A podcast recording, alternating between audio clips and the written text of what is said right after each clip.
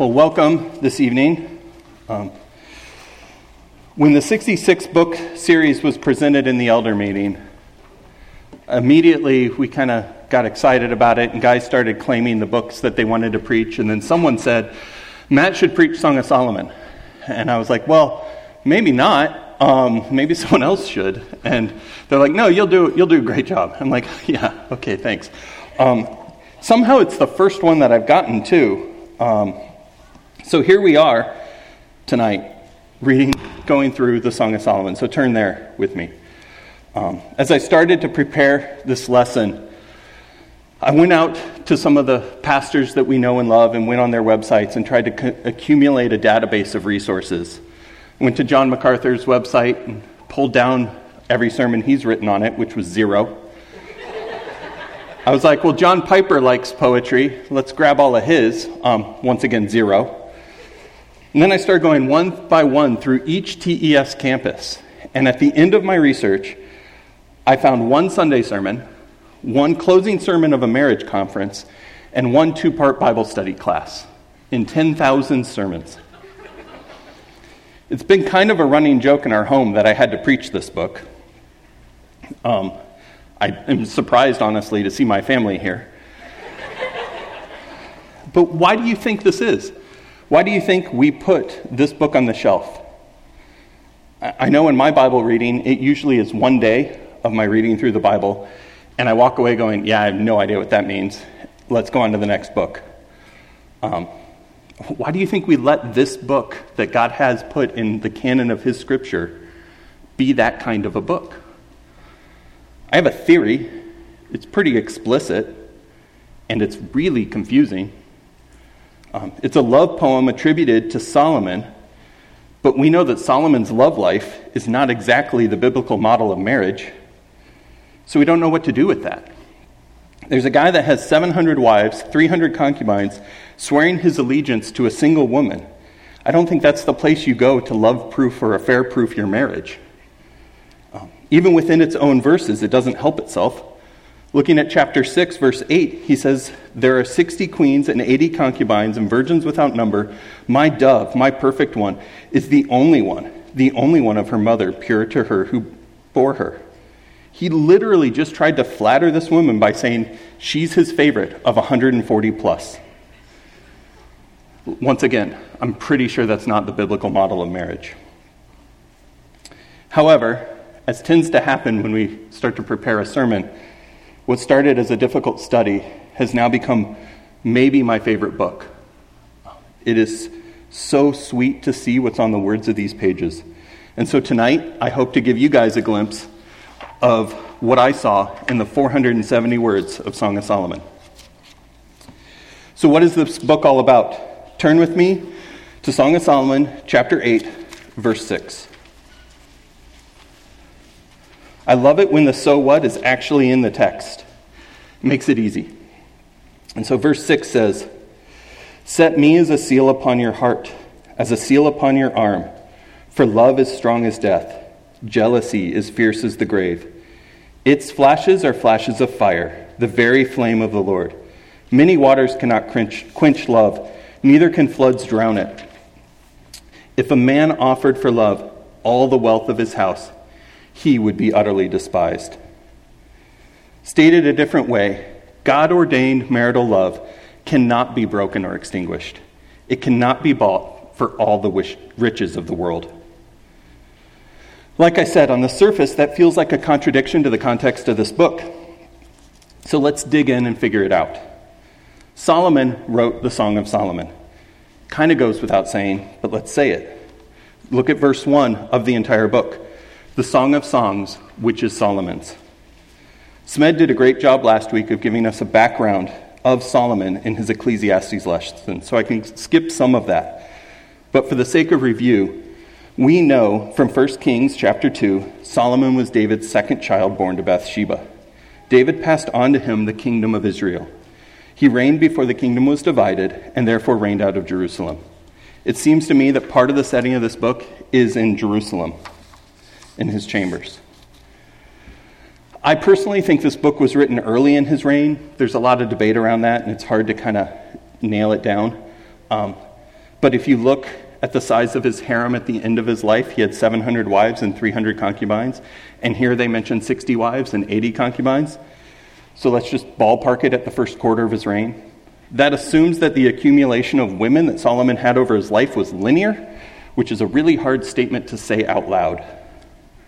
The Song of Solomon is a direct translation of the first verse, or the Song of Songs is a direct translation of the first verse. And that's the true title of this book. There's another way of reading that. Song of Songs is a superlative. The King of Kings, or the best of the best, is another way to read that. This should literally be read, Solomon's greatest song. So we know Solomon wrote thousands of proverbs, and he was granted wisdom from God. Do you know he was a songwriter? 1 Kings 4:29 says, "And God gave Solomon wisdom and a very great discernment and breadth of understanding in his heart like the sand that is on the seashore." And then jumping down to 32, it says, "And he also spoke 3,000 proverbs, and his songs numbered 1,005. So this is number one of 1,005. This song didn't just make his essential album, but it's considered his greatest hit. In fact, it's the only single song in human history to make the canon of Scripture as a book in and of itself.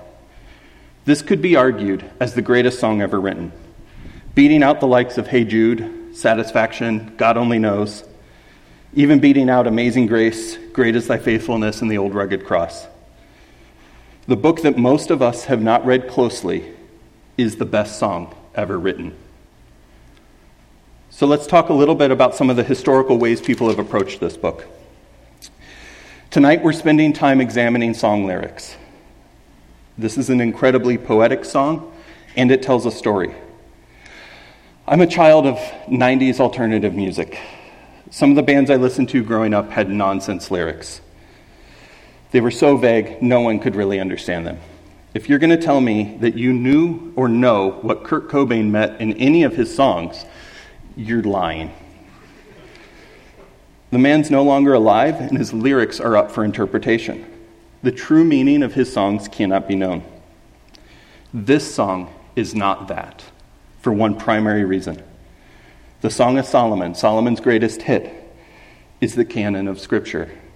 God has written Scripture to be understood and known, and this book can be understood.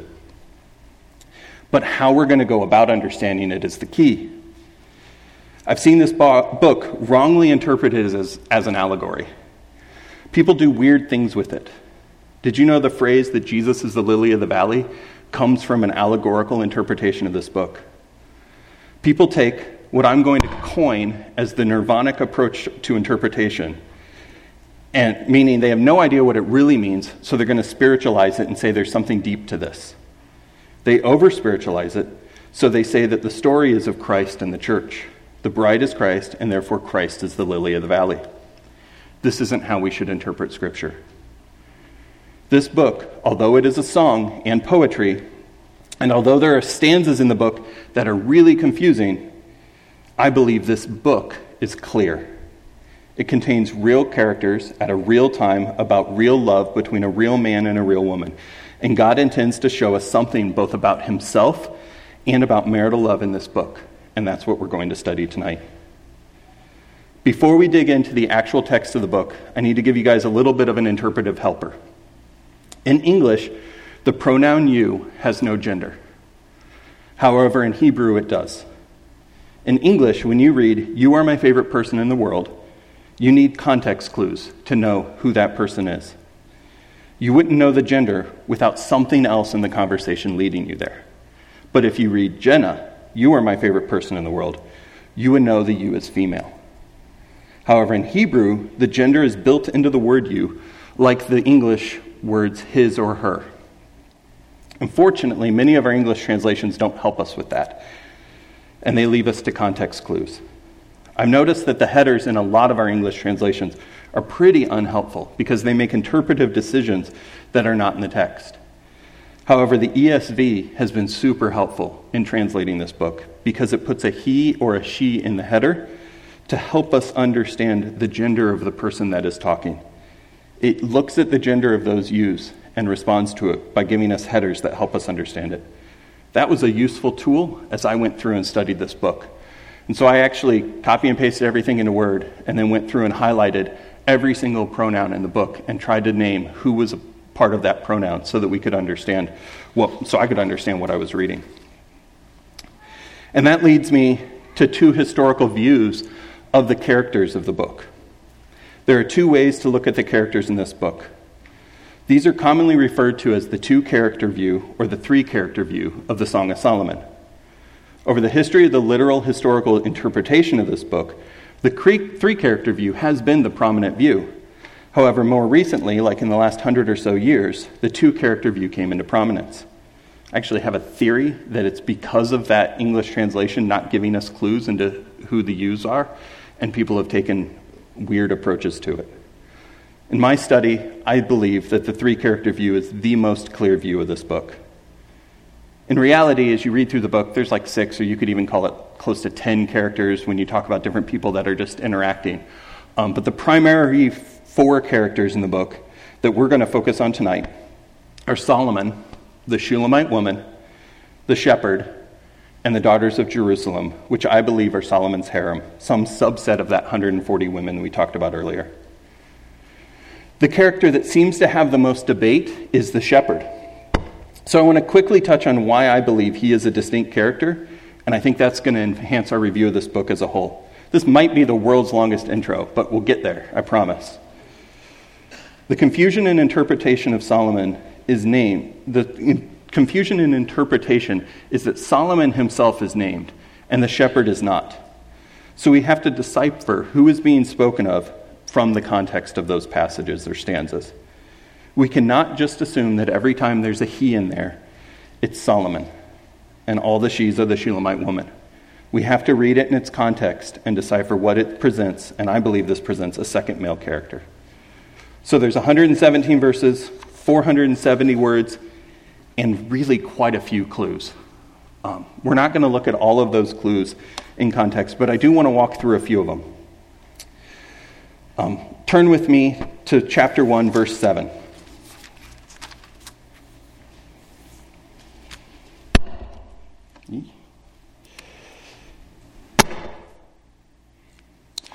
She says, the Shulamite woman says, "Tell me, you whom my soul loves, where you pasture your flock, where you make it lie down at noon. For why should I be like one who veils herself besides the flocks of your companions?" This shows us a male character with a job that is clearly not a king's job. This person speaking in this is the Shulamite woman, and she is introducing her beloved in this book. He is referred to her as her beloved 32 times. 25, she names him my beloved. So I believe that's actually almost a proper noun in the book. She's actually referring to a distinct person when she talks about her beloved. And who is that person that she loves? He clearly has a job, and that is to shepherd the flock. His companions are with him in the fields. That, to me, doesn't sound like the son of a son that inherited his father's kingdom. Solomon is not the type of person that would be in the fields like that.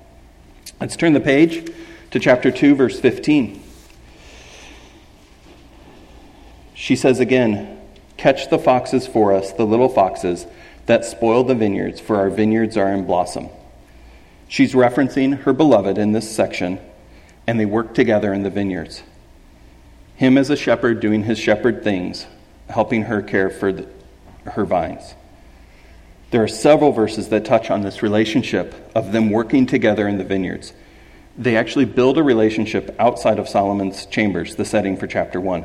They clearly work together in the fields. Once again, this context leads us to believe her beloved is someone other than Solomon. Now I want to peek at a few verses that are concurrent. If you look at verse 2, 7, 3, 5, and 8, 4, they're virtually the same. 8, 4 is a little bit different, but the emphasis is the same. So I'm going to read 2, 7. "I adjure you, O daughters of Jerusalem, by the gazelles or the does of the field, that you not stir up or awaken love until it pleases." She's making a petition to Solomon's harem to not stir up or awaken love until it pleases. This is to say, do not try to counterfeit love beyond its normal means. Walter Kaiser explains it this way. The maiden adjures the ladies of the court at Jerusalem not to attempt to awaken or to prematurely kindle love by any improper or unfair means. She has already given her heart to the shepherd, so all attempts to flatter her into switching her allegiance to Solomon, even though he is the king of the land, will be unjust and an unfair stirring of love before it is time for such a consummation of their love. She wishes to be left alone, just as the gazelles and the does of the field show the same kind of shyness, but who are also quick to leap to an escape. She is as content as she can be. The woman did not agree with the harem's view of love. Seeing these clues, it changes a little bit about the way we read this book.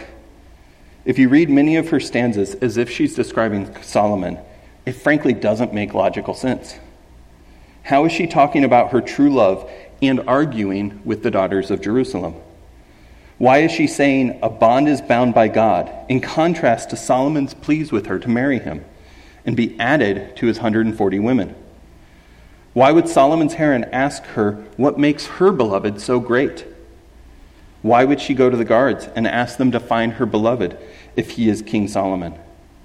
Why, when finally convinced, would Solomon's harem ask her if they can help her find her beloved? The story clearly describes a second male character that we will call the shepherd. So let's read it with him there. Put another way, if you read this book as if there's no shepherd, it really doesn't make sense. And if you read her beloved as a distinct character, which is the shepherd, it makes a ton of sense. So as you see the phrase, my beloved, think of the shepherd. Think of her true love, not Solomon. I also want to say this isn't just a Matt Kelso view of this book. Walter Kaiser has a great commentary on the book that holds this view, as well as William Varner. These are men that are much better than I am in the Hebrew and have both published amazing resources for the book. Varner actually led me to this conclusion, and once I saw it, I can't unsee it. I can now read Song of Solomon with clarity. So what's the story of Song of Solomon? First off, it's not really written in chronological order. A lot of songs aren't. It starts in Solomon's chambers, but seems the middle of chapter 6 describes when he brought her there. It is clear, but still poetry and a song. And yet it clearly tells the story of a Shulamite woman that is betrothed to her beloved, her true love. They are ready to be married when King Solomon kidnaps her and brings her to his chambers with his harem of women. He is transfixed with her beauty and uses every trick in his book to try to woo her to him. Both the harem and Solomon try to convince her to leave her beloved for Solomon. Her heart is knit by God to her beloved's, so she is not drawn in by Solomon. She ultimately escapes and is reunited with the shepherd. That's the story. So let's read chapter 8, verses 6 and 7, knowing this story again. Set me, a Shulamite woman, as a seal upon your heart, my beloved shepherd, as a seal upon your arm. For love is as strong as death, jealousy as fierce as the grave. Its flashes are flashes of fire, the very flame of Yah. Many waters cannot quench, neither can floods drown it. If a man, even Solomon the king, offered for all the wealth of his house, he would be utterly despised. Solomon's greatest hit is the story of how the wisest king of Israel could not woo away a working woman from her true love. All right, that's the intro. Where are we at? Tonight we're going to look at the message of this book and see that God-ordained marital love cannot be broken or extinguished. It cannot be bought for all the riches of the world. To illuminate this message, I want to focus on three tenets of God-ordained marital love from Solomon's greatest song. The first one, God-ordained marital love is stronger than worldly temptations. There are multiple verses where the harem and Solomon try to entice the Shulamite woman with status, and she doesn't seem to be tempted. Let's read. The daughters of Jerusalem say things like this. Solomon 1:4, the second half of it, they say, we will exult and rejoice in you. We will extol your love more than wine. Rightly do they love you. And then moving down the page, in verse 11, they say, "We will make for you ornaments of gold studded with silver." And then turning probably two pages, they say, "Eat, friends, drink, and be drunk with love." And then the last one I'm going to highlight is, they say, "What is your beloved more than any other beloved? O beautiful, most beautiful among women, what is your beloved more than another beloved? That you must adjure us." They're asking her, what makes this beloved guy so great? And then there's Solomon. We'll touch on his attempts to flatter her in a second. But the narrative of chapter 6, verses 10 through 12, is that one spring day, as she was visiting her family's nut orchard, quite unexpectedly, King Solomon's posse shows up. When he observed her, he was immediately struck by her unusual beauty, and he determined to make her another member of his growing harem. He had brought her to Jerusalem and handed her over to the care of the palace women, as he promised her all sorts of gifts. Solomon and the harem tried to woo her with status and wealth, and she was not enticed. 1,000 others were, right? There's 700 wives and 300 concubines. They ended up getting enticed by this. She wasn't. The Shulamite woman and her beloved had a bond of a God-ordained love, and this bond could not be broken by any temptations. How can this be? That leads me to my second point. God-ordained marital love is rooted in more than just physical desires. We're going to look at two approaches. We're going to look at Solomon's approach and then look at the relationship between the Shulamite woman and her beloved. So let's look at Solomon's approach. There are three major stanzas of Solomon proclaiming his love to the Shulamite woman. We don't have time to read every word of them, and frankly, some of them are explicit, and I don't want to read it. But let's look at Solomon chapter 4, Song of Solomon chapter 4, and we're going to scan through verses 1 through 15. I want to highlight something for you. He says, "Behold, you are beautiful, my love. Behold, you are beautiful." And he goes on for 15 verses describing her physical beauty. Look closely. He makes no mention of anything else about her. He comments on her eyes, her hair, her teeth, her lips, her mouth, her cheeks, her neck, her breasts. He says, "You are altogether beautiful, my love. There is no flaw in you. You have captivated my heart, my sister, my bride. You have captivated my heart with one glance of your eyes." He was transfixed on her physical beauty, and she didn't even seem to care. Her response was not that of a smitten woman, but actually one that was tormented by this situation. Remember, he functionally kidnapped her, took her to his chambers, and is now trying to woo her by describing how physically beautiful she is. And she says in chapter 5, verse 2, "I slept, but my heart was awake." Her king had taken her, and she showed no desire for Solomon, but was tormented by the circumstances she was in. All she could do, and if you keep reading chapter 5 there, all she could do was long for her beloved. Yet Solomon did not give up so easily. Let's look at chapter 6 and see his next attempt. Starting in verse 4, he says, "You are beautiful as Tirzah, my beloved, lovely as Jerusalem, awesome as an army with banners." And then he goes back to describing her attributes, her hair, her teeth, her cheeks. This is where he says, "There are 60 queens and 80 concubines and virgins without number. My dove, my perfect one, is the only one of her mother, pure to her who bore her." I know I've read that, but seriously, nothing entices a woman like saying, "Of the 140 women I have, you're my favorite." This still worked like 1,000 times for him, and I don't get it, but he was King Solomon, so there you go. So let's read the last one, and that's in chapter 7. This is his last approach, or his last effort. And he doesn't change his approach. He just doubles down on it. He says, "How beautiful are your feet in sandals, O noble daughter. your rounded thighs, your navel, your belly, your breast, your neck, your eyes, your nose, your head. How beautiful and pleasant you are, O loved one, with all your delights." Everything in him was driven by a physical desire for this woman. No wonder the woman says to the harem 3 times, "Do not try to counterfeit love beyond its normal means." This is clearly the case of a king lustfully trying to entice a woman with riches, flattery, and a place of prominence, and all she cares about is the love of a lowly shepherd. I want to take a quick diversion here, because I find this so fascinating. This is Solomon's greatest song, the story of a woman that could not be wooed by the king who saw her as merely a sex object. But most people believe that Proverbs 31 was teaching from Bathsheba to Solomon. Single guys, this is a lesson. The Song of Solomon is not a book or guideline for what a woman must be. However, tradition says that Solomon did have that guideline, and he didn't seem to hear the counsel. As much as you may think, you do not need a woman with hair like a flock of goats, cheeks like halves of pomegranate, or a nose like the Tower of Lebanon.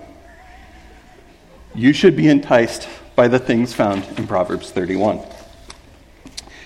Turn there with me really quickly.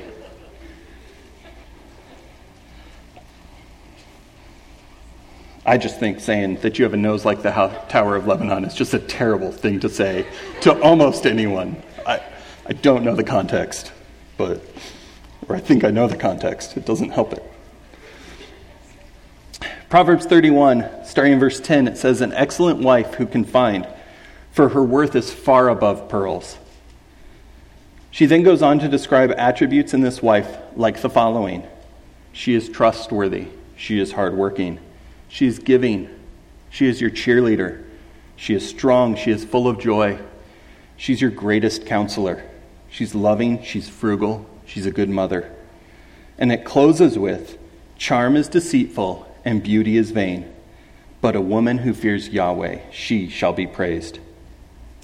The irony of this story is I think the Shulamite woman was a Proverbs 31 woman. If you look at her, she was trustworthy. She didn't waver from her beloved. She was clearly hardworking. She worked in the fields persistently. She was strong and she was loving, and the list could go on. But in Solomon's attempts to woo her, he didn't care about these things. In this story, the king was enticed by her beauty and only her beauty. His false love was rooted in physical desires. God-ordained love is not that. So let's look at the Shulamite and the shepherd's example. Let's start by looking what we know about the relationship between the Shulamite and the shepherd. Go back to Song of Solomon, turn to chapter 1, look at verse 5. In this verse, in 5 and 6, the Shulamite woman actually describes herself in it. She says, "I am very dark but lovely, O daughters of Jerusalem.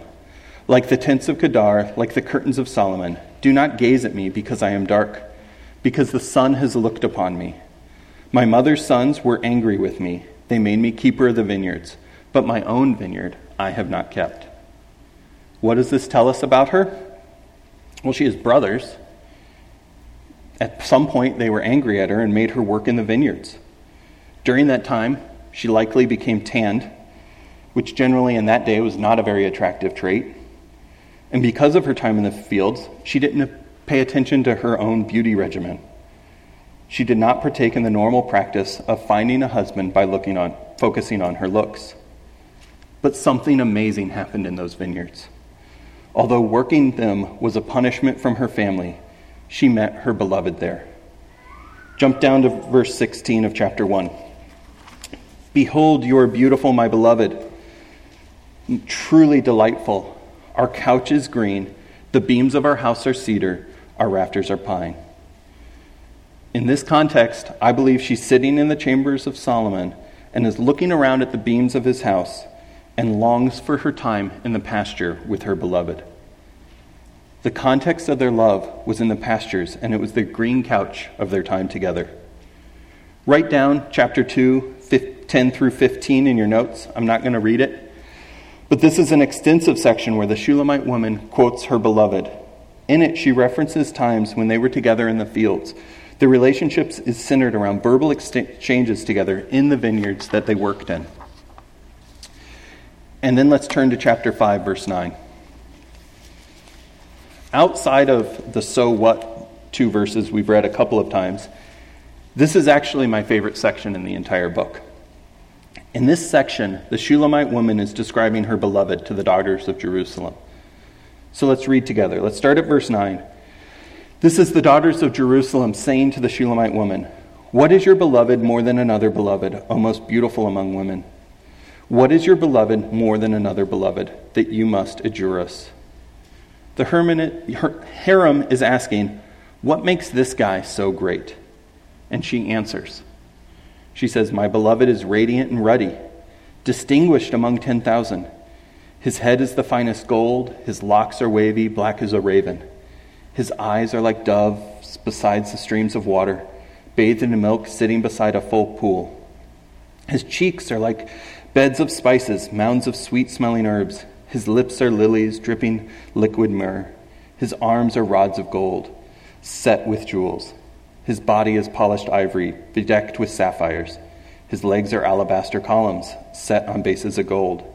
His appearance is like Lebanon, choice as the cedars.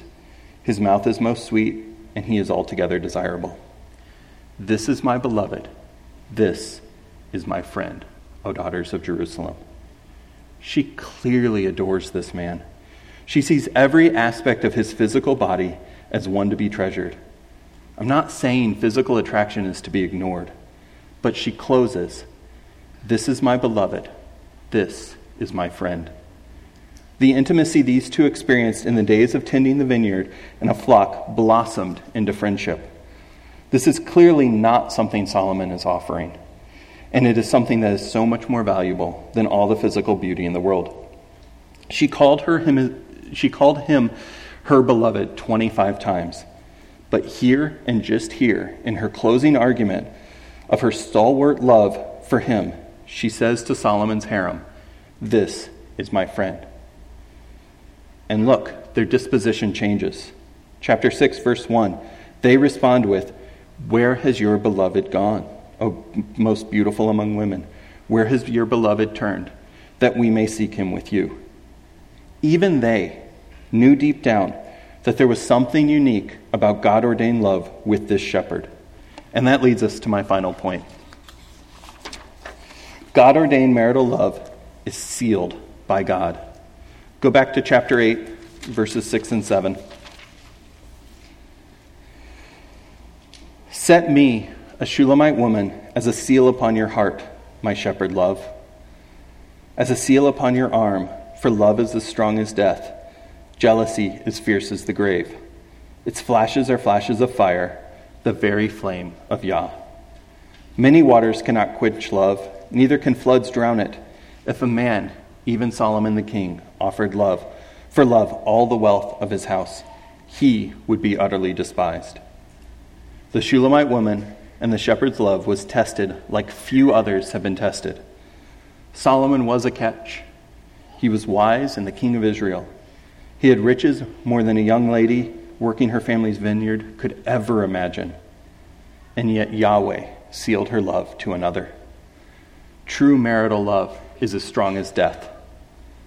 I want to look at these two verses and list off 5 ways marital love is sealed by God. The first way, God intertwines identities. "Set me as the seal upon your heart." She desires to be a seal, which in that culture consisted of a small cylinder worn around the neck on a chain or a beaded string of some sort as a form of personal identification. This identification seal could be rolled out on wet clay, or a ring could be pressed down as equivalent of a personal signature. Both the seal and the ring were deeply engraved with characters or pictures that functioned as an identity or authorization of the person it represented, much like a signature on a check today. Thus, the seal was fully equating with the person, or him or her. She wanted her identity to be sealed and aligned with his. They were one identity. God intertwines identities. Number 2, God creates an unbreakable bond. For love is as strong as death, meaning it has such a strong intensity that there are few things that adequately compete with it. Marital love wants to protect, guard, preserve, and give oneself to the other. In fact, it has a jealousy that is as tenacious as its grip. It's tenacious in its grip as the grave. The third way that God seals, God seals marital love, is that God provides an unquenchable desire. Looking back at that verse, it says, "Many waters cannot quench love, neither can floods drown it." There's no amount of water, nor are there any rivers or floods that can wash away genuine love that God has placed in a marriage, as defined in the Bible. This kind of love will persevere despite all the waves of adversity, suffering, or trials that can possibly arrive in marriage. And adversity, suffering, and trials arrive in every marriage. Little, if anything, can destroy this love that God has given to a couple. And then number 4, God establishes its value. That's in the second half of verse 7. Walter Kaiser highlights this point very well, and so I'm going to quote him. He says, "No amount of money or other types of gifts can ever purchase or divert this kind of love away from its object." Solomon, with all of the riches of his palace and empire, had tried as hard as he could to attract the Shulamite's attention and favor. Nevertheless, even though he tried to win her and decisively lost, he was moved by the inspiration of the Holy Spirit to record how he had loved this maiden, but eventually lost her to a lowly shepherd boy. Love will not tolerate the substitution of stuff, wealth, and riches as an alternative for the giving of oneself to another person. And then the last point is God makes marital love irresistible. Marital love's flames are the very flames of Yahweh himself. This is the only place in the book where God's name appears.